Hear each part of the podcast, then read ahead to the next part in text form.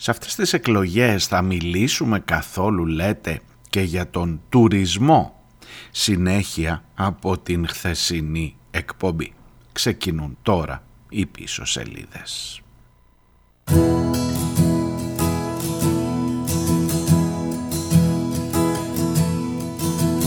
Θάλασσα στη Λάρισα, σιδηρόδρομο στην Κρήτη όχι τρύπες στις δεκάρες έρχονται εκλογές.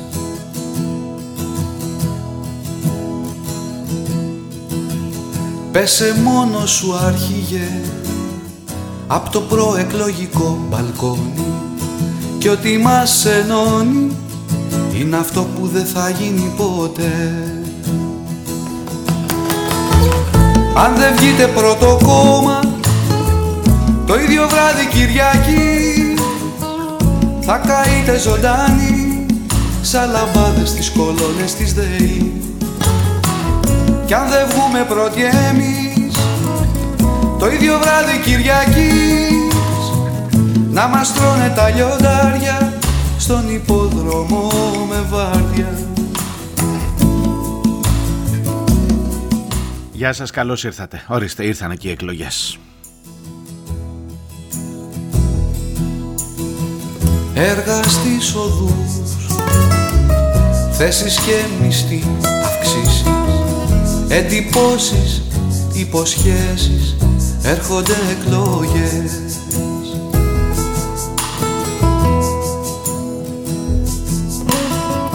Κάθε τέσσερα χρονάκια μια Κυριακή πολίτες. Κι ό,τι δεν τους είπες Γράψω στο ψηφοδέλτιο και εσύ. Κι όχι να λες αν δεν βγείτε πρώτο κόμμα. Το ίδιο βράδυ Κυριακής Θα καείτε ζωντάνοι Σαν λαμπάδες στις κολόνες της ΔΕΗ. Κι αν δεν βγούμε πρώτοι εμείς Το ίδιο βράδυ Κυριακής Να μας τρώνε τα λιοντάρια στον υπόδρομο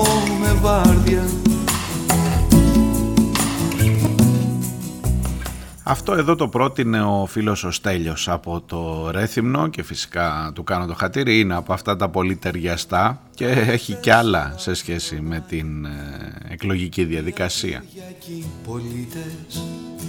Και ότι δεν τους είπες Γράψ' στο ψηφοδέλτιο και εσύ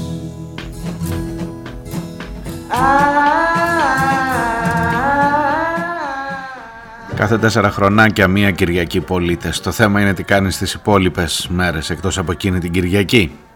Ο Ορφέας Περίδης σε αυτό στην ουσία προέτρεψε σε άκυρο να γράψεις στο ψηφοδέλτιο ό,τι δεν τους είπες όλα αυτά τα χρόνια. Ναι, ίσως να είναι και αυτό μια λύση. Δεν ξέρω, δεν ξέρω ούτε θέλω οπωσδήποτε αντί και καλά να κατευθύνω. Λοιπόν καλώς ήρθατε, είμαστε στην Τετάρτη, στη μέση της εβδομάδας, 29 ο Μάρτιος.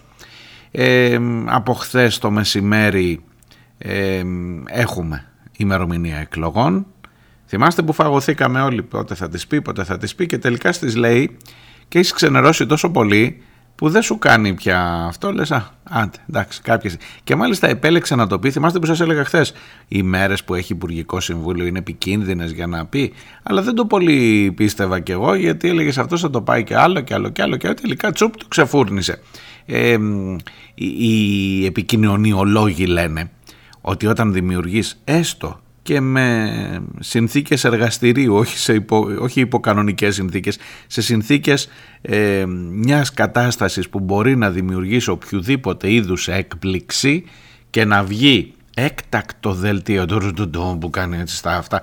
Μόλις ο Μητσοτάκης ανακοίνωσε εκλογές, χράπ, έκτακτα κατευθείαν ενημερώσεις πράγματα και μόνο που έχεις το προνόμιο, το αβαντάζ, πώς να σου το πω, της ε, έκπληξης είναι επικοινωνιακά υπέρ σου. Ε, είναι αβανταδόρικο όπως και να το κάνεις.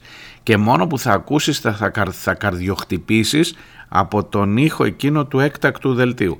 Και μόνο αυτό ε, δημιουργεί ένα κλίμα. Ένα κλίμα. Ποιος καθορίζει τις εξελίξεις, ποιος είναι αυτός που έχει τα πράγματα στα χέρια του, ο Πρωθυπουργός δε. Ποιος είναι ο Πρωθυπουργός, Μητσοτάκης. Οπότε ε, ακούστε τον που προαναγγέλει εκλογές. Λοιπόν, τις προανήγγειλε τις εκλογές 21 Μαου, Κωνσταντίνου και Ελένης, βοήθειά μας. Και μέχρι τότε έχουμε πόσο, για πείτε σήμερα 29 Απρίλιος και άλλες 21, κοντά δύο μήνες, κοντά δύο μήνες.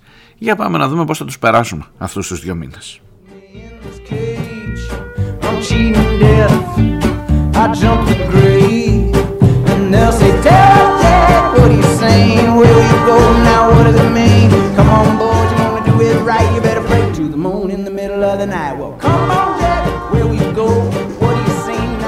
Έχουν βγει όλα τα σενάρια τώρα, εκείνο που τα, τα πιο δημοφιλή του τελευταίου 24ωρου είναι αυτά τα δημοσιεύματα που λένε ποιες είναι οι διαδικασίες, να ξέρουμε οι πολίτες τώρα από εδώ και πέρα, μέχρι πότε, πότε, πότε διαλύεται η Βουλή, πότε θα θυροκολληθεί το προεδρικό διάταγμα, πότε πρέπει να έχουν γίνει αιτήσεις μεταδημότευσης και για τους ετεροδημότες, όλα αυτά τα χρηστικά που εν πάση περιπτώσει σε βάζουν σε μια διαδικασία, να ξέρεις τι περιμένεις. 24 Απριλίου κρατήστε, είναι εκεί του Θωμά, μετά του Θωμά την ε, Κυριακή που θα έχουμε την επίσημη λέει έναρξη της προεκλογικής περίοδου. Ε, να βάλω κι εγώ ένα προεκλογικό έτσι, στίγμα, ε, μάλλον ένα προεκλογικό χρηστικό ε, ως, ως κομμάτι της ειδησιογραφίας. Ε, τον τελευταίο μήνα των εκλογών, την, την επίσημη προεκλογική περίοδο, από την ώρα που θα προκηρυχθούν οι εκλογές και μετά, επισήμως εννοώ, όχι από την χθεσινή, ε, δεν θα έχει και πίσω σελίδες. Ε, να, να το ξέρουμε, θα, θα, θα τα πούμε και τις επόμενες ημέρες αναλυτικά, αλλά κρατήστε το λιγάκι στην ατζέντα σας ε, για τον τελευταίο εκείνο μήνα τον ε, προεκλογικό, δεν θα είμαστε μαζί.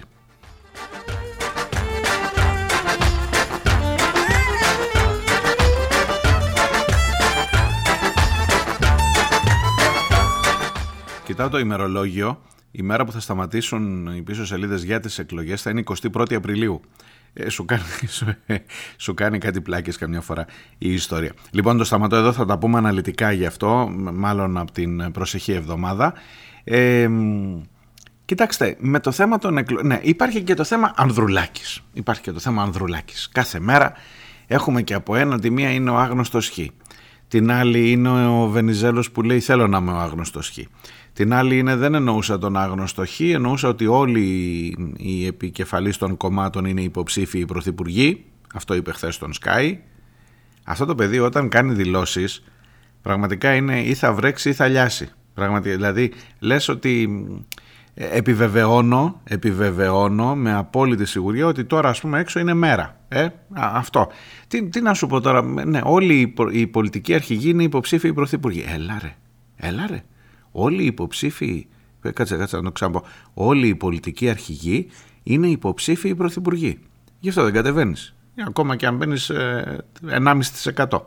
Ε, ε, Πρωθυπουργός δεν θες να γίνει. Αυτό δεν είναι το σύστημά μας. Άμα πάρεις 41,5% θα γίνεις πρωθυπουργός. Με το 1,5% έχεις δρόμο ακόμα. Λοιπόν, είπε το αυτονόητο ο Νίκος Ανδρουλάκης εχθές στη Σία Κοσιόνη. Είπε όμως και κάτι άλλο. Είπε ότι εγώ έχω ένα προνόμιο από τους άλλους δύο τους πιθανούς πρωθυπουργούς Τσίπρα και Μητσοτάκη ή Μητσοτάκη και Τσίπρα όπως θέλετε ότι δεν έχω καταστρέψει τη χώρα. Είσαι απόλυτα σίγουρο, σίγουρος γι' αυτό; Δεν λέω ότι πέρασες από τέτοιο πόστο αλλά είσαι σίγουρος ότι δεν έχεις βάλει το χεράκι σου.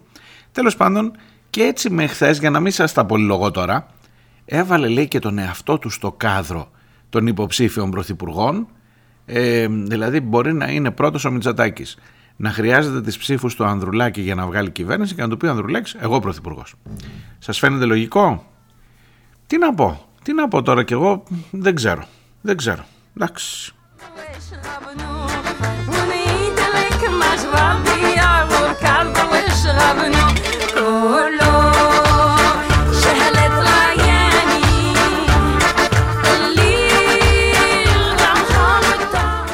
Λοιπόν, ακούστε, ελάτε να κάνουμε μια συμφωνία αν θέλετε και αν ε, νομίζετε κι εσείς ότι είναι για το καλό, τι να πω, της ε, ενημέρωσης, της ειδησιογραφίας ή για το καλό ή για, ή για το να είναι χρήσιμη μια εκπομπή μιας ώρας που της αφιερώνετε το χρόνο σας ε, και προσπαθώ να τον σεβαστώ αυτό το χρόνο που αφιερώνετε. Νομίζω, νομίζω όπως συμβαίνει σε όλες τις εκλογές τα τελευταία χρόνια ότι παρόλο που τώρα έχουμε δύο μήνες μπροστά σχεδόν.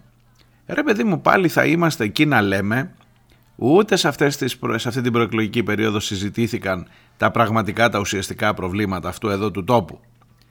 Ε, γιατί θα έχεις εμπλακεί σε κάποια έτσι αντιπαράθεση ε, σε μια ανταλλαγή επιχειρημάτων, σε μια όχι εμείς, όχι εσείς, στο αν θα κάνουμε ή δεν θα κάνουμε debate, αυτό που το πας. Στο, και θα έχεις μπλέξει εκεί και για κάνα ουσιαστικό ζήτημα, ρε παιδί μου, για το πώς καθορίζεται η ζωή μας σε αυτόν εδώ τον τόπο, δεν θα έχεις πει πολλά ή, ή εν πάση περιπτώσει θα τα έχεις πιάσει λίγο επιδερμικά. Λοιπόν προσπαθώ να σας κάνω αυτή την εισαγωγή για να έρθω να κουμπώσω με τα μηνύματα που πήρα από εσάς εχθές μάλλον από τα, τα μηνύματα που πήρα από εσάς για τη χθεσινή εκπομπή ε, και για εκείνο το κομμάτι της εκπομπής που είχε να κάνει με τις κότες, παιδιά.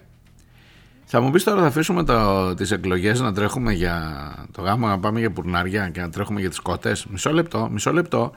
Ε, θέλω να ισχυριστώ εδώ μπροστά σου ότι μπορεί το ζήτημα αυτό με τις κότες να είναι από τα πολύ ουσιώδη εκείνα ζητήματα για το πού πηγαίνει αυτή η χώρα τα οποία δεν θα συζητηθούν στην προεκλογική περίοδο κλπ και άρα βρίσκω την ευκαιρία έστω και με αυτό το κομματάκι της επικαιρότητας να το βάλω εδώ ε, στην ε, συζήτησή μας. Το βάζετε κι εσείς εξάλλου.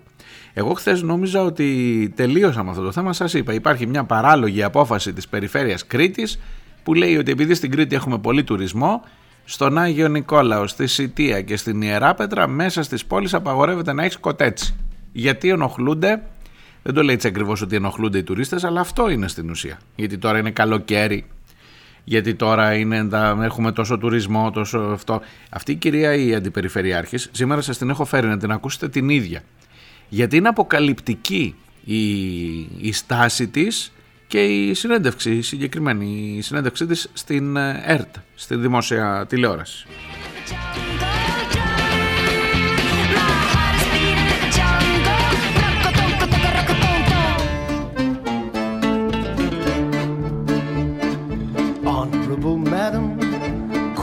Separation. Many years we've been the very close.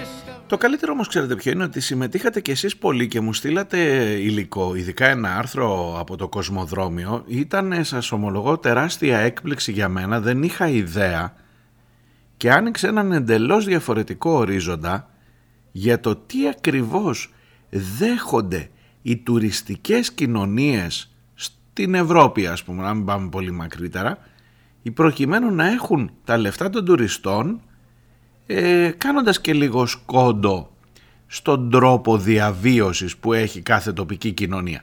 Λίγο ή πολύ.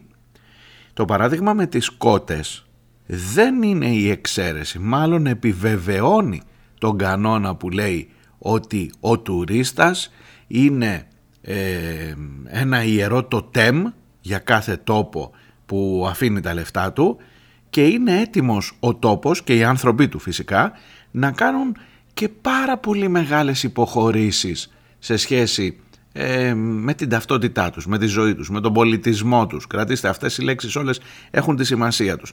Ε, είναι αποκαλυπτικό το, το υλικό που μου στείλατε και θέλω σήμερα κυρίως σε αυτό να μείνω ισχυριζόμενος δε ότι δεν φεύγω από το ζήτημα εκλογές αν και φαινομενικά είναι άλλο, ξεστρατίζει σε, σε ό,τι αφορά την κουβέντα. Τώρα πρέπει να σας πω κανονικά συσχετισμοί, αυτό, δημοσκοπήσεις, θα τα πούμε και αυτά. Θα έρθει η ώρα τους.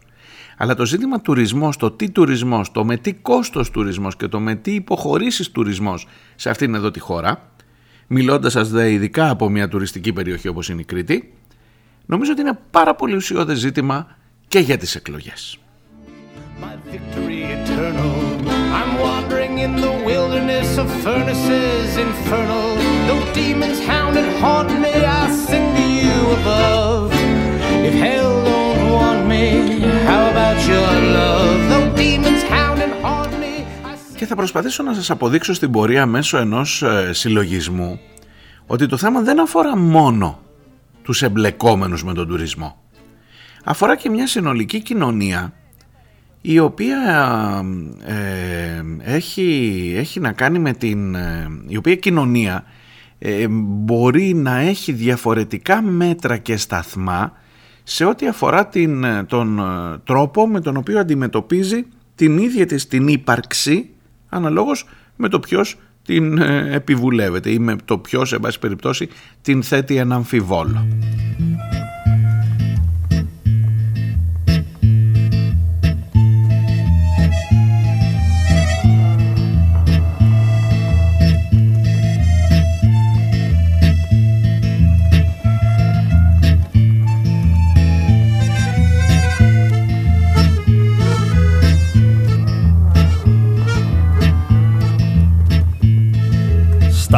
Start wearing purple, wearing purple. Start wearing purple for me now. All your sanity and wits, they will all vanish, I promise. It's just a matter of time. So, yeah, start wearing Λοιπόν, είμαι ο Μάριο Διονέλης. Ακούτε πίσω σελίδες. Ε, μεγάλη εισαγωγή έκανα. Πίσω σελίδε.gr το site της εκπομπής. Και πάμε λιγάκι να μπούμε πιο βαθιά. Αν ε, χάσατε την χθεσινή εκπομπή, να σας πω ότι η είδηση του, της περιφέρειας Κρήτης, του Αγίου Νικολάου, έχει κάνει εντύπωση και πέρα από τα όρια του νησιού και σιγά σιγά αποκαλύπτεται ότι αντίστοιχου είδους παρεμβάσεις έχουν κάνει και άλλες κοινωνίες για να υποδεχτούν τους τουρίστες τους που ενοχλούνται είτε οι τουρίστες είτε οι ξενοδόχοι από την, ε, που θεωρούν ότι μπορεί να είναι ε, ζήτημα απώλειας εσόδων. Το κοτέτσι, ο στάβλος, ο χώρος που εν πάση περιπτώσει δεν είναι και τόσο, δεν ταιριάζει και τόσο με, το, με την εικόνα ενός τουριστικού προορισμού. Και ξέρετε ε, αν τελικά το καταφέρνει, γιατί μπορεί ο καθένας εμένα μπορεί να με ενοχλεί, ρε παιδί μου, και μόνο που σε βλέπω να περνάω στο απέναντι πεζοδρόμιο. Το ότι με ενοχλεί εμένα δεν σημαίνει ότι πρέπει να. Αν αλλάξει όμως, επειδή εμένα με ενοχλεί, εκεί αρχίζει να υπάρχει ζήτημα. Ε, και τελικά αλλάζει. Και τελικά αλλάζει, που λέτε. Λοιπόν, οι ξενοδόχοι στην Κρήτη πίεσαν να μην υπάρχουν κοτέτσια ή να περιοριστούν, εν πάση περιπτώσει, τα κοτέτσια στους τουριστικούς προορισμούς. Γιατί ενοχλούνται οι τουρίστες, γιατί δεν είναι ωραία εικόνα. Και παίρνω, θα, θα, σας είπα, θα ακούσουμε τη συνέντευξη, είναι αποκαλυπτική η συνέντευξη της κυρίας Χουδετσανάκη, είναι η αντιπεριφερειάρχης ε, της ε, Κρήτη, αντιπεριφερειάρχης Κρήτης που έχει να, να κάνει με τα ζητήματα αυτά του τουρισμού και που μίλησε στην ε, ΕΡΤ. Αλλά προηγουμένως θέλω να σας πω ότι το αντίστοιχο ακριβώς κάνουν για παράδειγμα στην Ισπανία που επίσης είναι μια χώρα που το τουριστικό της εισόδημα είναι ε, σοβαρό, είναι μεγάλο, είναι από τις κύριες πηγές εισοδήματος ε, της ε, εθνικής της οικονομίας και που ε, για να το αποκτήσει έκανε και αυτή τα σκόντα της.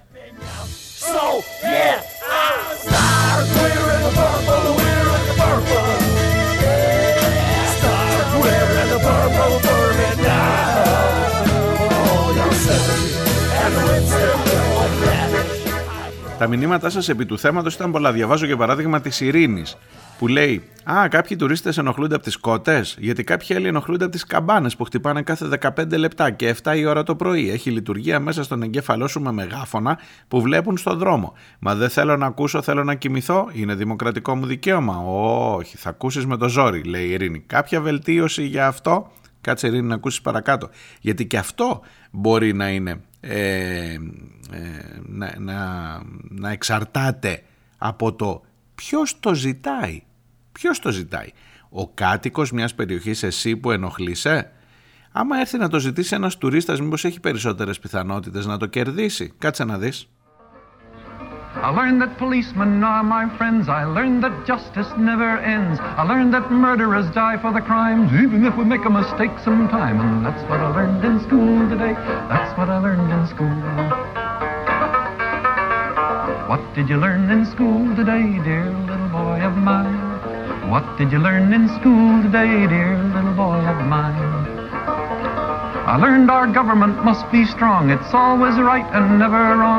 Πήρα που λέτε ένα μήνυμα από την φίλη την Νεφέλη. η οποία μου έστειλε βασικά ένα link από το site Κοσμοδρόμιο, το οποίο το διαβάζω και ειλικρινά σας λέω ε, πέφτω από τα σύννεφα που λένε συνήθως ε, μου ανοίγει έναν άλλο, έναν ολόκληρο ξεχωριστό κόσμο που δεν ήξερα. Λέει το άρθρο αυτό τι συμβαίνει στην Ισπανία και σε άλλες χώρες ε, για να εξυπηρετήσουν τους τουρίστες. Διαβάζω τίτλο «Τέρμα οι αγελάδες και οι καμπάνες» Ειρήνη ακούς; «Τέρμα οι αγελάδες και οι καμπάνες που ενοχλούν τους τουρίστες στην Ισπανία». Το άρθρο το υπογράφει ο Γιώργης Βύρον Δάβος, δεν τον ήξερα, σας ομολογώ ποτέ, ε, δεν τον έχω ακούσει ξανά ποτέ, ε, 27 του 2022, από το καλοκαίρι που μας πέρασε.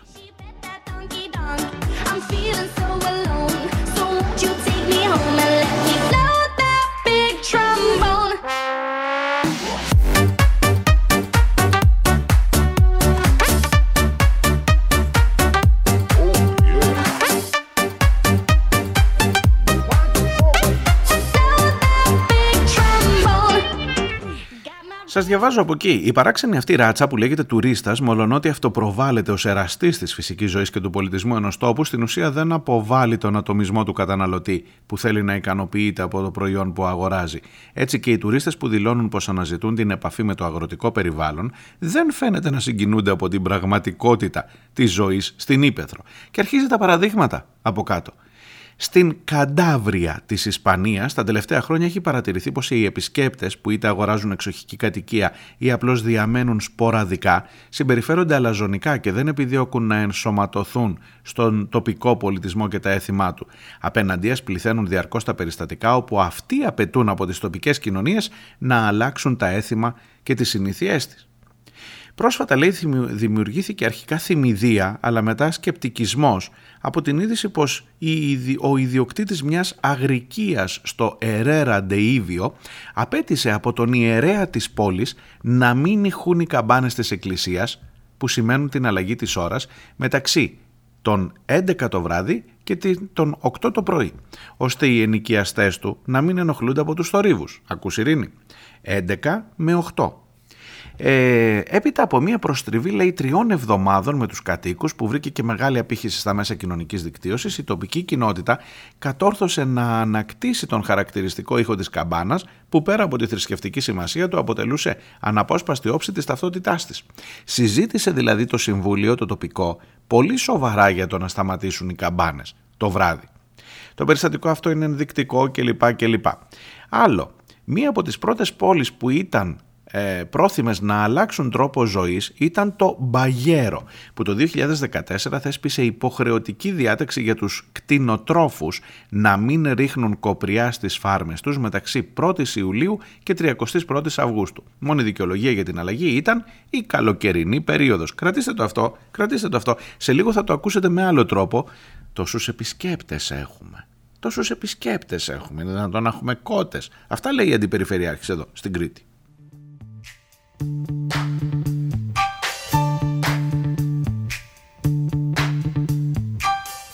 Πάμε, άλλη κοινότητα, το Κομίγιας. Το τοπικό συμβούλιο απαγόρευσε, λέει, το 2019 τα κουδούνια των Αγελάδων στο προάστιο Εστράδα, γιατί ταλαιπωρούσαν την ευαίσθητη ακοή των κατοίκων που έρχονταν στην πόλη, οι οποίοι διατείνονταν ότι τα κουδούνια έχουν νόημα στα βουνά ή στην Ήπεθρο, αλλά όχι σε μια αστική περιοχή με κοντινά σπίτια. Καταλάβατε, έτσι λέει. Και όχι, όχι αστικές περιοχές στον Άγιο Νικόλαο με κοτέτσι. Βέβαια, το Καμίγες είναι ένα από τα τουριστικότερα θέρετρα της Κανταβρία με το μεγαλύτερο ποσοστό ιδιοκτητών παραθεριστικής δεύτερης κατοικίας και ιδίως το προάστιο Εστράδα προσελκύει πληθυσμό από τη Μαδρίτη. Τόσο πολλοί που έχουν ιδρύσει δικό τους ιδιωτικό κλαμπ όπου συναντιούνται μεγαλοεπιχειρηματίες και πολιτικοί ηγέτες, όπως ο Τάδε και ο Τάδε και ο Τάδε και του ακροδεξιού Vox κλπ. Οπότε καταλαβαίνετε ότι τα κουδούνια. Ε, τώρα, ε, ε, ε, τώρα κι εσείς. Να συνεδριάζει τώρα μέσα και ακούγα απ' έξω τα κουδούνια. Δεν είναι ωραίο, δεν είναι ωραίο.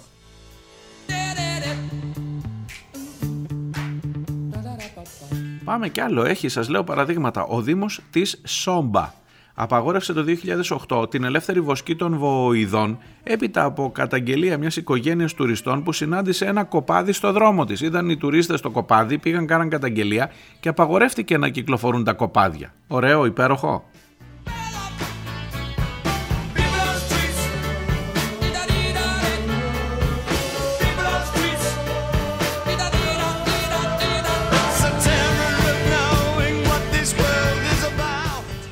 Έχει και άλλα παρακάτω θα σας πω. Θα, θα, θα, θα εκπλαγείτε. Μέχρι και το που απλώνουν τα ρούχα έχει, έχει τεθεί υπό περιορισμό γιατί δυσαρεστούνται οι τουρίστες και η εικόνα της πόλης. Διάλειμμα και έρχομαι έχουμε να πούμε πολλά γι' αυτό.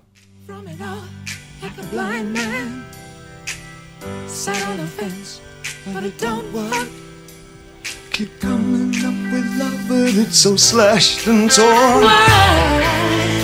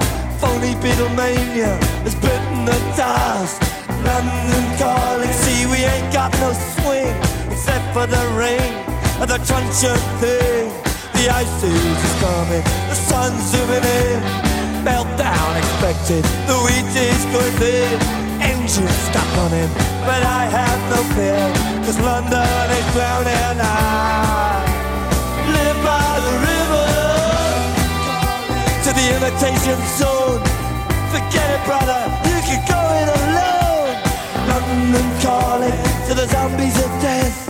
Quit holding out and draw another breath. London calling, and I don't wanna shout. But while we were talking, I saw you nodding out. London calling, see, we ain't got no hide. Except for that one with the yellowy eyes. The ice age is coming, the sun's zooming in. Engines stop running, the wheat is going thick. A nuclear error. But I have no fear, cause London is drowning I, I live by the river.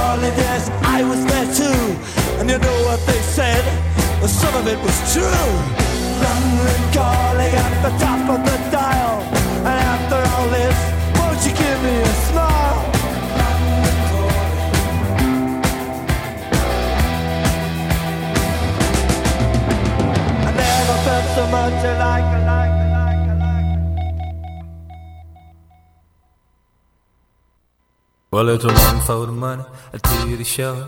A three to get ready now. Go, cat, go, but don't step on my blue suede shoe.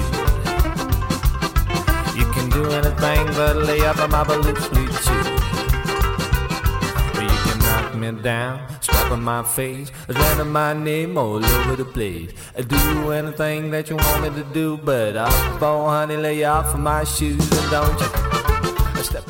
Ακούτε πίσω σελίδες. Είμαι ο Μάριος Διονέλης. Είμαστε στην Τετάρτη 29 του Μάρτη. Είμαστε σε προεκλογική περίοδο. Καλά, θα μου πει εδώ και καιρό. Απλά τώρα ξέρουμε και πότε είναι οι εκλογές από χθες. Από την ε, δήλωση, από την ανακοίνωση του Κυριάκου Μητσοτάκη στο Υπουργικό Συμβούλιο. Εγώ παρόλα αυτά ε, σε αυτή την συζήτηση την προεκλογική τουλάχιστον για σήμερα ή μάλλον και για σήμερα ξεκινώντας λίγο από χθες, αλλά παίρνοντας περισσότερο αέρα στα πανιά μου από τα δικά σας μηνύματα. Συζητώ ή εν πάση περιπτώσει συζητώ μαζί σας ή βάζω το ζήτημα του πώς ακριβώς αντιλαμβανόμαστε τη ζωή μας, τις υποχωρήσεις, τις υπαναχωρήσεις που μπορούμε να κάνουμε ε, σε ό,τι αφορά την καθημερινότητά μας σε σχέση με τον τουρισμό, με το ποιο είναι το τουριστικό μοντέλο, μην το χοντρίνω τώρα, μην πάω σε πιο έτσι, θεωρητικούρες, θέλω να σας πω ε, πρακτικά πράγματα. Διαβάζω όπως σας είπα από το άρθρο στο Κοσμοδρόμιο, εννοείται ότι θα το βρείτε και στην ενότητα μετά τις πίσω σελίδες στο site ε, που μου έχει στείλει η φίλη η Νεφέλη. Και συνεχίζω να σας πω, να σας λέω για παραδείγματα όπου υποχώρησε ο τοπικός τρόπος ζωής για να έρθει να κατσικωθεί ο τουριστικός τρόπος ζωής. Πάμε παρακάτω. Είμαστε στην Ισπανία, έτσι. Το Δημοτικό Συμβούλιο του Μιέγκο, αν τις λέω σωστά της πόλης τώρα, αν τις λέω λάθος, διορθώστε μου όσοι ξέρετε από εκεί, ε, βρέθηκε με τις αποφάσεις του, λέει, στα μέσα κοινωνικής δικτύωσης, να επικρίνεται, καθώς, προσέξτε, επέτρεψε ο ποδηλατόδρομος του Δήμου, εκεί που κάνει ποδήλατο ο κόσμος, από τις 15 Ιουνίου μέχρι τις 15 Σεπτεμβρίου, που είναι τουρισμός, να γίνει πάρκινγκ. Δηλαδή ότι μπορούσες να παρκάρεις πάνω στον ποδηλατόδρομο, ενώ όλο τον άλλο καιρό σε γράφανε, αν πας να παρκάρεις, και γιατί σέβονταν τους ποδηλάτες, Έσου λέει το καλοκαίρι που έχουμε τουρίστες και πρέπει και αυτοί κάπου νοικιάζουν αυτοκίνητα, κάπου πρέπει να τα παρκάρουν. Δεν βαριέσαι, μωρέ. Ποιο τον, αυτό είναι τώρα το, το ποδηλατόδρομο. Τον, ε, τον κάνουμε πάρκινγκ.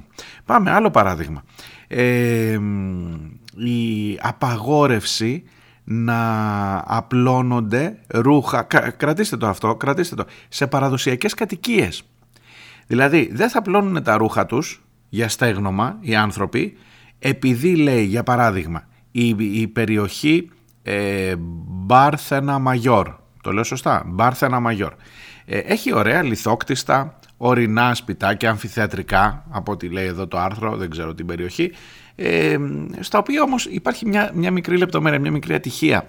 Ενώ είναι πολύ ωραία για να τα φωτογραφίσεις και να τα βγάλεις, ξέρω εγώ, να κάνεις κάτι ποστάλ, να τα βγάλεις στο Instagram, να στείλεις στους φίλους φωτογραφίες, υπάρχει κακοτυχία ότι μέσα σε αυτά τα σπίτια μένουν άνθρωποι, ρε, εσείς, ακούτε; Και επειδή μένουν άνθρωποι, ε, πλένουν και ρούχα. Και κάποια στιγμή θα βγουν να πλώσουν και την μπουγάδα έξω.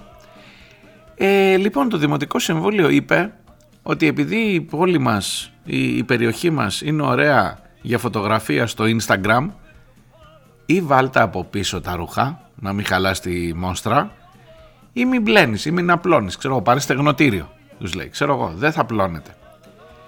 Και το συζητήσανε, δηλαδή το φέρανε σε ένα δημοτικό συμβούλιο το θέμα που σας λέω, σας έλεγα χθες για τις κότες και μου φαινόταν και εμένα τραβηγμένο και εδώ φέρανε παιδί μου το αν θα πλώνουν τα σόβρακα στο αυτό, αν τους επιτρέπει. Έχεις αμπλώσει, σου λέει είναι ωραίο τώρα. Είναι ωραίο, είναι ωραίο πράγμα τώρα.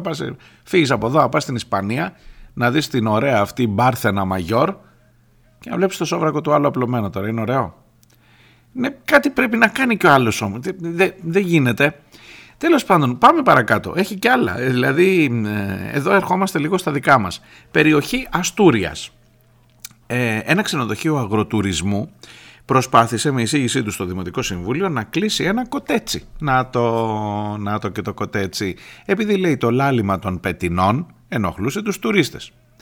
Ε, ειδικά δε στην Κανταβρία ε, οι τουρίστες είναι αυτοί που πραγματικά αλλοιώνουν, με, κρατήστε τη λέξη αλλοιώνουν σας παρακαλώ, με πολλούς τρόπους το περιβάλλον και το ρυθμό της ζωής καθώς διοργανώνουν μεγάλα τουριστικά πάρτι όπως αυτά του στο Πουέντε Βιέσγο.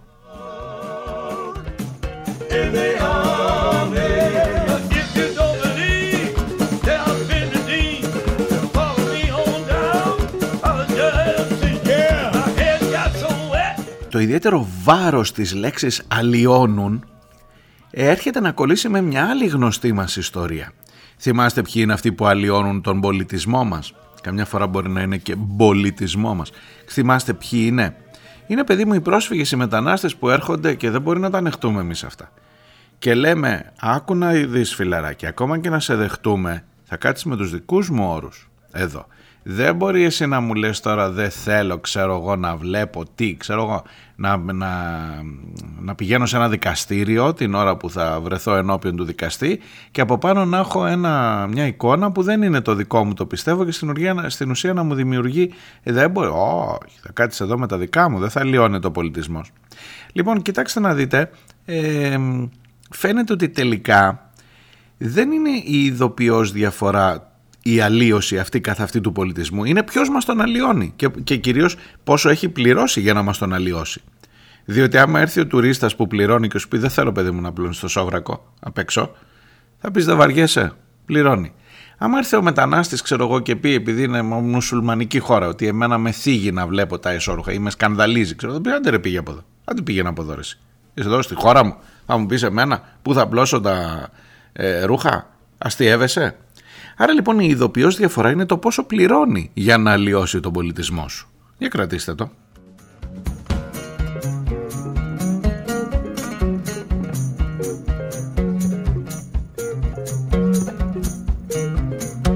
Λοιπόν, ήρθε η ώρα να ακούσουμε την Αντιπεριφερειάρχη. Είναι μια συνέντευξη γύρω στα 5 λεπτά. 5 και κάτι ψηλά. Ε, θέλω να, να, να, ακούσετε όλοι και την εισαγωγή των παρουσιαστών στην ε, ΕΡΤ, ο, η Χριστίνα Βίδου και ο Γιώργος Παπαχλημίτζος που μιλούν με την κυρία Χουδετσανάκη, είναι η αρμόδια αντιπεριφερειάρχης στην Κρήτη για το θέμα αυτό που προσπαθεί να εξηγήσει γιατί πάμε να απαγορέψουμε τις κότες. Ε, ρωτούν, ρωτούν οι παρουσιαστές είναι θέμα υγείας, υγιεινής, υπάρχει κάποιο ζήτημα άλλο ή είναι... Καλά, μην, μην κάνω εισαγωγές, ακούστε και ας βγάλετε μόνοι σας τα συμπεράσματά σας. Επιστρέφουμε τώρα. Η ώρα είναι 9 παρα 20 και θα κάνουμε ένα θέμα το οποίο στην αρχή μπορεί να πείτε Α, κοίταξε τώρα με τι ασχολούνται. Μπορεί όμως αυτό το, το κοτέτσι στο χωριό να είναι και ως ένα βαθμό επικίνδυνο για κάποια πράγματα. Άρα μπαίνει ένας περιορισμός σε πληροφορία. Εγώ δεν το καταλάβω ακόμα αυτό το θέμα, το ομολογώ. Δηλαδή, τι, τι ακριβώς έχει προηγηθεί που έφτασε στην απόφαση για πλαφών ε, στις κότες. Όταν λέμε πλαφόν, θα μας ε, εξηγήσει τώρα και την Περιφερειάρχη. Οπ, έχεις μια κότα ναι, παραπάνω. Ναι, ίσως δεν πρέπει να έχεις καθόλου. Ειδικά όταν είναι τουριστικά δίπλα Κάτι, σου. Κάτι έχουν οι άνθρωποι στο μυαλό τους, είμαι σίγουρος να μας τα πούνε. Γιατί η Περιφερειάρχη της Κρήτης είναι μαζί μας, αρμόδια για τον πρωτογενή τομέα, κυρία Ειρήνη Χουδετσανάκη. Γεια σας. Καλημέρα σας, καλημέρα και στους τηλεθεατές σας. Ε, κοιτάξτε, ήταν στην πραγματικότητα μια απόφαση εν ώψη της τουριστικής περίοδου που ξέρετε ότι η Κρήτη έχει πάρα πολύ τουρισμό και λίγο θέλαμε να επιστήσουμε την προσοχή στους ανθρώπους και ειδικά στον Άγιο Νικόλαο, γι' αυτό δεν βγήκε και μια απόφαση για όλη την Κρήτη που είναι λίγο στενός, πιο στενός ο χώρος.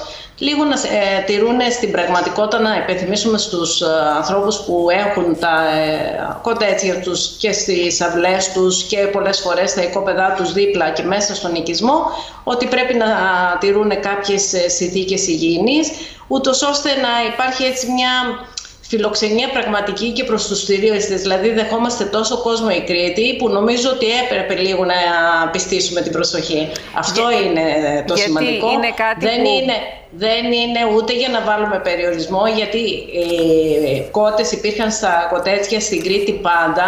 Αυτή είναι η Κρήτη ούτως ή άλλως και νομίζω ότι δεν έγινε για να βάλει ένα περιορισμό στους ανθρώπους της ενδοχώρας που πραγματικά είναι και ένα συμπληρωματικό εισόδημα αν θέλετε. Αυτό έχουμε μεγαλώσει όλοι. Είναι κάτι επικίνδυνο πολύ... για τη δημόσια υγεία, είναι κάτι που μπορεί να ενοχλεί Κοίτα... ο κόκορας, ο ήχος. Γιατί το κάνατε όχι, αυτό; Όχι, όχι. Η καθαριότητα στο χώρο που σταυλίζονται τα, μέσα στα, στους οικισμούς, καμιά φορά μπορεί να ενοχλεί γιατί δίπλα στις τουριστικές ειδικά περιοχές και ειδικά στον Άγιο Νικόλο που είναι μικρή σε έφταση πόλη, μπορεί να είναι δίπλα σε ένα τουριστικό κατάλημα, σε ένα ξενοδοχείο και θέλαμε λίγο στους ανθρώπους που τα συντηρούν αυτά και καλώς τα συντηρούν αν θέλετε την προσωπική μου άποψη αλλά και της περιφέρειας, εκφράζω αυτή τη στιγμή, καλώς τα συντηρούν γιατί πραγματικά υπάρχει ανάγκη και τα συντηρούν οι άνθρωποι. Απλά να, η διαβίωσή τους να είναι ε, σε ένα τέτοιο βαθμό που να μην ενοχλεί στην πραγματικότητα, να καθαρίζουν, να τηρούν τα υγειονομικά μέτρα, αυτό βασικά θέλαμε να επιστήσουμε ως προσοχή στην περιοχή του Αγίου Νικολάου που είναι πάρα πολύ ε, πυκνοκατοικημένη και υπάρχει πολύ τουρισμός. Αντιδράσεις είχατε γι' αυτό; Αντιδράσεις είχατε γι' αυτό; Κοιτάξτε, καμιά φορά βγαίνει μια απόφαση και ειλικρινά ενώ πολλές φορές η περιφέρεια κάνει αρκετά πράγματα, βγαίνει μια απόφαση που νομίζω ότι όλοι το αντιλαμβανόμαστε. Και δεν, ε, αντιδράσεις δεν υπήρχαν, δηλαδή να έρθουν εδώ, γιατί μάλλον το έχουν ε, κατανοήσει. Εγώ έχω βγει αρκετές φορές και το έχω εξηγήσει δημόσια και νομίζω ότι δεν, όχι, δεν υπήρχε μια, κάποια επιπλέον αντίδραση, γιατί νομίζω ότι δεν χρειάζεται κιόλας. Δηλαδή, όταν βγάζει κάποιος μια απόφαση, μια υπηρεσία και όπως η περιφέρεια, να ενημερώσει τον κόσμο, νομίζω ότι δεν χρειάζεται και να υπάρχουν αντιδράσεις πολλές φορές, γιατί είναι προς ενημέρωση πιο πολύ παρά προς απαγόρευση. Απλά ίσως κάπως ε, υπάρχει και από μία μεριά άλλη. Και μάλιστα μέσα στην απόφαση, γιατί την έχω και μπροστά μου, αναφέρονται οι υγειονομικοί όροι που πρέπει να... Άρα αντιλαμβάνεστε κι εσείς ότι περισσότερο έγινε γι' αυτό. Ωραία. Πώς θα το ελέγξετε αυτό εντωμεταξύ. Πόσο; Πώς, πώς θα το ελέγξετε; Κοιτάξτε, να σας πω κάτι. Τώρα σας είπα κάτι. Ναι. Δηλαδή, ε, στην πράξη ε, να ελέγξουμε στην πράξη αν τηρούν τα υγειονομικά μέτρα. Η αλήθεια είναι ότι δεν είναι και πάρα πολύ εύκολο, δηλαδή η περιφέρεια έχει τόσα αντικείμενα. Ε, Άρα επαφείται λίγο στον πατριωτισμό του καθενός. Εντάξει, πιο πολύ είναι ενημερωτικό. Δηλαδή δεν θα βγούμε τώρα υπηρεσίες. Δηλαδή η περιφέρεια τρέχει με πολύ γρήγορους ρυθμούς και ε. με αντικείμενα που πραγματικά επίγουν, που δεν έχουν ανάγκη. Αν βάζετε κάτι και δεν υπάρχει τρόπος επιβολής του, ξέρετε πολύ καλά ότι είναι λίγο δωρονάδωρο. Κοιτάξτε, νομίζω ότι οι υπηρεσίες δεν είναι πάμε κατευθείαν στην επιβολή. Συστήνουμε κάτι. Όπως συστήναμε όλο το καλοκαίρι πράγματα για τη δακοκτονία. Δεν νομίζω ότι πάμε σε επιβολές. Και ποιο είναι το πλαφόν, δεν είπαμε. Πόσες; Ε, νομίζω ότι πάλι θέλετε να αναφερθείτε. Ε, γελάτε τώρα και γελάω κι εγώ. Νομίζω ότι σας είπα την απάντηση. Εντάξει. Να είστε καλά. Να είστε καλά. Ευχαριστώ κι εγώ. Ευχαριστούμε, ευχαριστούμε πολύ. Να είστε καλά.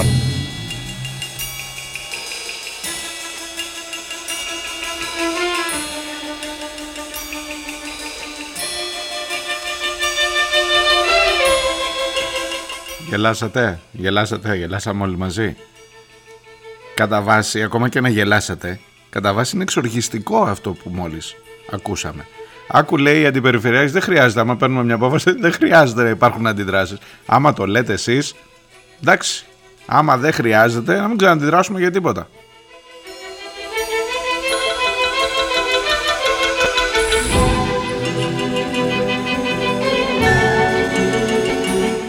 Τους όρνηθες εδώ για να κολλήσουν με την αντιπεριφερειάρχη τους πρότεινε ιδιαίτερος ο Δημήτρης, ο αρχισυντάκτης της εκπομπής και καταλαβαίνετε ότι αρχηγού παρόντος, πας αρχή παυσάτο.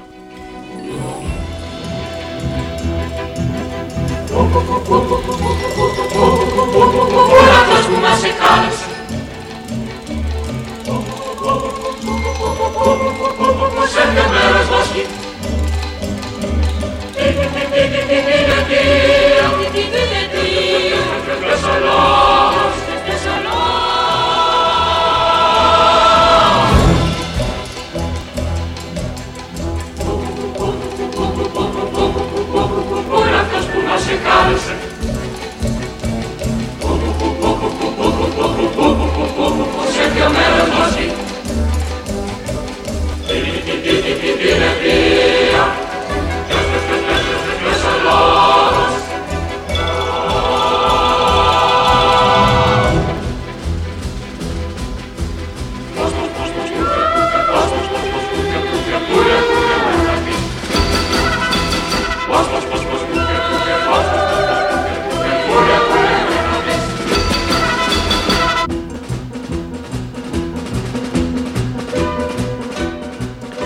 Εν τω μεταξύ επιτρέψτε μου να, να, να, να σας κάνω μερικές διευκρινήσεις. Δηλαδή θα τρελαθούμε εντελώς σε αυτή τη χώρα.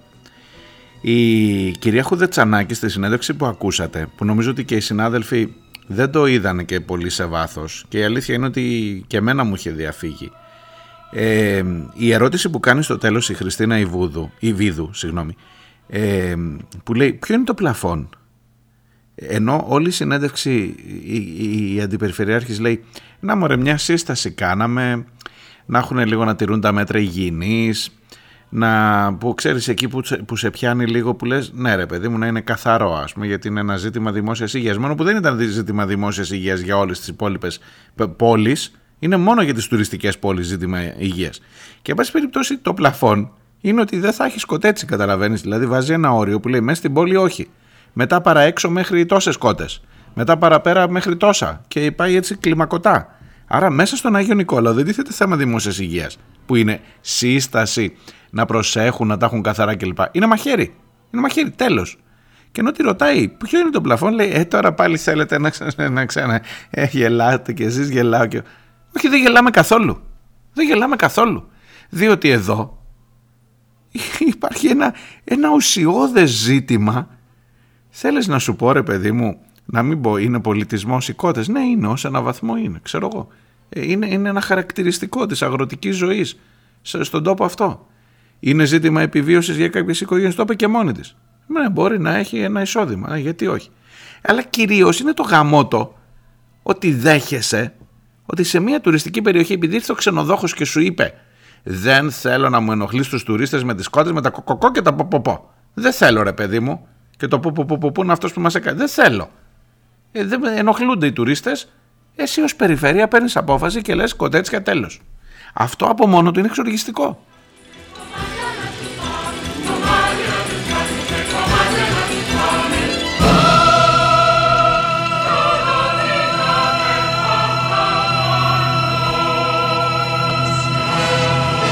Και ποιος το λέει; Και ποιος το λέει γιατί τα έχω μαζεμένα; Μισό λεπτό. Ποιος το λέει, οι ξενοδόχοι, ειδικά οι ξενοδόχοι της Κρήτης. Ελάτε να πάμε λίγο πίσω. Ελάτε να πάμε στο 2016 με το προσφυγικό, επί ΣΥΡΙΖΑ τότε αν θυμάστε με το προσφυγικό να είναι στο, στο κόκκινο, στο peak, τότε που συζητούσαν για τη μεταφορά προσφύγων, τότε που ξεκινούσε και το ζήτημα του προγράμματος Εστία που το κατάργησε τώρα ο Μηταράκης πριν από μερικούς μήνες, ε, και τότε που ξεκινούσε η διαδικασία φιλοξενίας ε, νόμιμης και με συγκεκριμένα, με συγκεκριμένα μέτρα και προϋποθέσεις φιλοξενίας μεταναστών και προσφύγων στην Κρήτη, σε νοικιαζόμενα διαμερίσματα μέσω της ΥΠΑ της Αρμοστίας κλπ. Και τότε οι διευθυντές των ξενοδοχείων, προσέξτε, οι διευθυντές των ξενοδοχείων που λειτουργούσαν ως όργανα των ξενοδόχων, οι διευθυντές υπάλληλοι είναι, μεγάλο υπάλληλοι θα μου πεις, αλλά υπάλληλοι είναι και αυτή στην ουσία, έλεγαν η μεταφορά των προσφύγων, σας διαβάζω από την ανακοίνωσή τους, 2016. Η μεταφορά των προσφύγων στην Κρήτη θα πλήξει ανεπανόρθωτα το μέλλον του νησιού μας όσον αφορά τον τουρισμό, την οικονομία και τον πολιτισμό μας.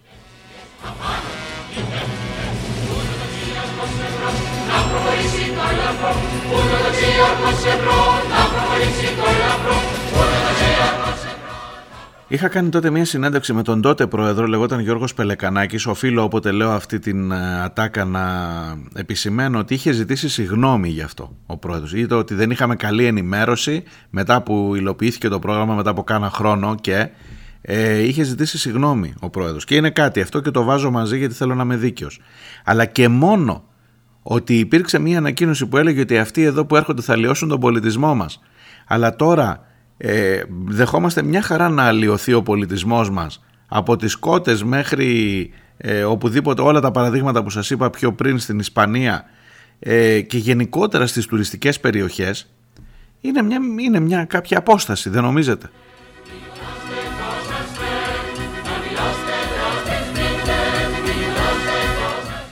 Και προσέξτε, ποιος το λέει αυτό, θυμάστε μια παλιότερη εκπομπή των πίσω σελίδων, γιατί όλα δεν είναι ωραία γλυκά. Για να έρθω και στο ζήτημα των εκλογών. Θυμάστε μια παλιότερη εκπομπή των πίσω σελίδων που έλεγα για τον Άδωνη Γεωργιάδη και για το άκρο νάωτον του πολιτικαντισμού; Όταν συζητούσαμε το αν θα δοθεί και άλλη παράταση στην ε, υλοποίηση των πρωτοκόλων κατεδάφισης, σε καταπατήσεις Αιγιαλού, παραλιών, σε παράνομες κατασκευές, σε κιόσκια, σε πισίνες, μέσα στη θάλασσα, τσιμεντένιες, σε κάτι ασχήμιες, σε κάτι πράγματα τα οποία βγάζουν μάτι και τα οποία είναι πρωτόκολλα κατεδάφισης που έχουν εκδοθεί, δεν τα υλοποιεί καμία κυβέρνηση, καμία κυβέρνηση όμως, τουλάχιστον όσο παρακολουθώ εγώ το θέμα, έχω ξεκινήσει από Υπουργό Τουρισμού Όλγα Κεφαλογιάννη, θα σέβεστε. Από πότε; Είναι αυτή η ιστορία. Από κυβέρνηση Σαμαρά με Υπουργό Τουρισμού Όλγα Κεφαλογιάννη. Που τότε οι ξενοδόχοι έλεγαν, ήταν ο πόλεμος στη Συρία και λέγανε άμα έρθουν οι τουρίστες μωρέ και δούνε τώρα μπουλντόζες θα νομίζουν ότι έχουν φτάσει στη Συρία και είναι σε πολεμικό κλίμα. Ε και αφού το λέτε έτσι να, δεν τα καταδαφίζουμε φέτος. Μετά πήγαμε παρακάτω, μετά ήρθε η κρίση οικονομική, τα μνημόνια που δεν, εντάξει έχει πληγεί ο τουρισμός, μην κάνουμε κι άλλο ένα πλήγμα. Μετά ήρθε ο κορονοϊός και μετά άλλαξαν οι κυβερνήσεις, μετά ήρθε... Ε, προσέξτε, τα, τα αυθαίρετα έμεναν εκεί, τα πρωτόκολλα δεν, κατεδα, δεν υλοποιήθηκαν ποτέ. Και στο άκρο νάωτον του πολιτικού αμοραλισμού ο Άδωνης Γεωργιάδης στην τελευταία παράταση που έδωσε ανέφερε εάν θέλετε πραγματικά να πάμε να τα γκρεμίσουμε ελάτε να κάνετε εσείς τον κακό της υπόθεσης και να πάω εγώ και να πω στους ξενοδόχους ο Τσίπρας είναι αυτός που σας γκρεμίζει τα αυθαίρετα στις παραλίες. Και τότε ο Τσίπρας, δεν, ο ΣΥΡΙΖΑ εν πάση περιπτώσει, δεν τόλμησε να πει ε, ναι πάμε να τα γκρεμίσουμε και ας το χρεωθούμε εμείς. Και τα αυθαίρετα είναι ακόμα εκεί.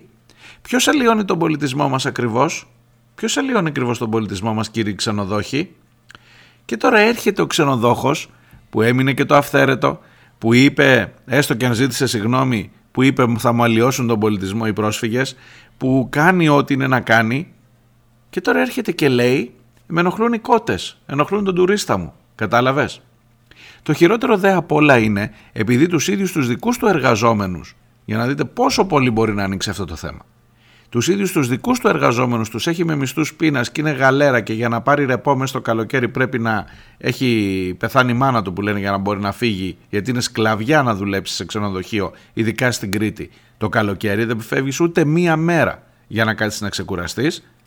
Και επειδή φυσικά δεν πάει κανένας τώρα ψάχνουν να φέρουν λέει πανελλαδικά, πανελλαδικά οι ξενοδόχοι 80.000 ξένους εργάτες οπ, δεν θα μας αλλοιώσουν τον πολιτισμό αυτοί, παιδιά.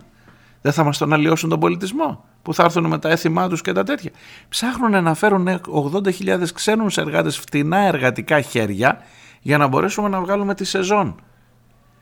Είδες τι ωραία που είναι τα, τα δικά μου δικά μου και τα δικά σου πάλι δικά μου; Όταν τα βάζεις κάτω και αν ε, έχεις να κάνεις είδες τι σημαίνει ακριβώς ολιγαρχία, κεφάλαιο, νεοφιλελευθερισμός να το βαρύνω τώρα να πάμε λίγο πιο ιδεολογικά. Είναι και εκλογές μπροστά. Είναι εκλογικό θέμα αυτό. Διαλέγεις με τι είδους τρόπο θα κάνεις ανάπτυξη τουριστική σε αυτόν τον τόπο.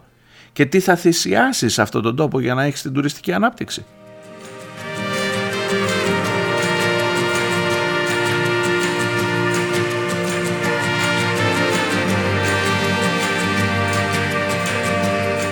Γυρίζω σε εκείνο το άρθρο στο Κοσμοδρόμιο, το οποίο σας λέω ξανά ότι είναι εντυπωσιακό, ε, που βάζει και άλλα ζητήματα.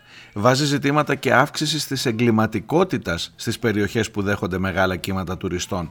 Ακριβώς επειδή δεν έχουν μόνιμους κατοίκους, ελάτε να δείτε και στα Μάλια. Μήπως δεν έχετε ξαναδεί στα Μάλια, στο Φαλιράκι και στο Λαγανά της Ζακίνθου, που είναι τα τρία υπερτουριστικά κέντρα της χώρας και που η εγκληματικότητα το καλοκαίρι σπάει σύννεφο, σπάει, ε, πιάνει τα βάνη, εν πάση περιπτώσει. Ε, το ίδιο ακριβώς συμβαίνει για παράδειγμα στην Βαρκελόνη. Η αύξηση της εγκληματικότητας σας διαβάζω στις περιοχές που δέχονται μεγάλα κύματα τουριστών. Από το 2012 έχουν δημοσιευθεί μελέτες που αναλύουν πόσο η αύξηση του τουρισμού επηρεάζει και καταρρύπτουν και τα επιχειρήματα δημάρχων όπως ο Κώστας Μπακογιάννης για την εξυγίανση μέσω του gentrification, κρατήστε και αυτή τη λεξούλα, έχει ενδιαφέρον. Το άδειασμα δηλαδή περιοχών από κατοίκους και την αλλαγή χρήσης τους όταν τα κάνεις όλα Airbnb αυτός που έρχεται εκεί και μετά θα βγει και δεν έχει καμία σύνδεση με την τοπική γειτονιά, με την τοπική κοινωνία, θα βγει και θα τα απαυτώσει όλα το βράδυ γιατί γουστάρει να περάσει. Ποιος θα τον ξαναδεί, αύριο φεύγει ρε εσύ. Αύριο φεύγει το πρωί. Σιγά μου αυτό επειδή έσπασα κάτι, επειδή τσακώθηκα, επειδή έκανα μια ζημιά, επειδή είχα πιει και γούσταρα να τα κάνω όλα. Λοιπόν, και βάζει τέτοια ζητήματα, ειδικά στην ε, Βαρκελόνη, όπου αρχίζουν εκεί που είναι οι μεγάλες τουριστικές μάζες να αυξάνεται και η διακίνηση ναρκωτικών και, τα, και οι μορφές παραβατικότητας κλπ. κλπ. Σταματώ, τελειώνω μέχρι εδώ γιατί τέλειωσε ο χρόνος. Είναι τεράστιο το ζήτημα αυτό και σας ομολογώ ότι και εγώ το ξεκίνησα λιγάκι αστειευόμενος με τις κότες, αλλά είναι ένα τεράστιο ζήτημα. Και θα έχει ενδιαφέρον να το συνεχίσουμε κιόλας. Θα περιμένω και τα δικά σας σχόλια. Αυτά για σήμερα. Να είστε καλά, να προσέχετε και να τρώτε αυγουλάκια. Γεια.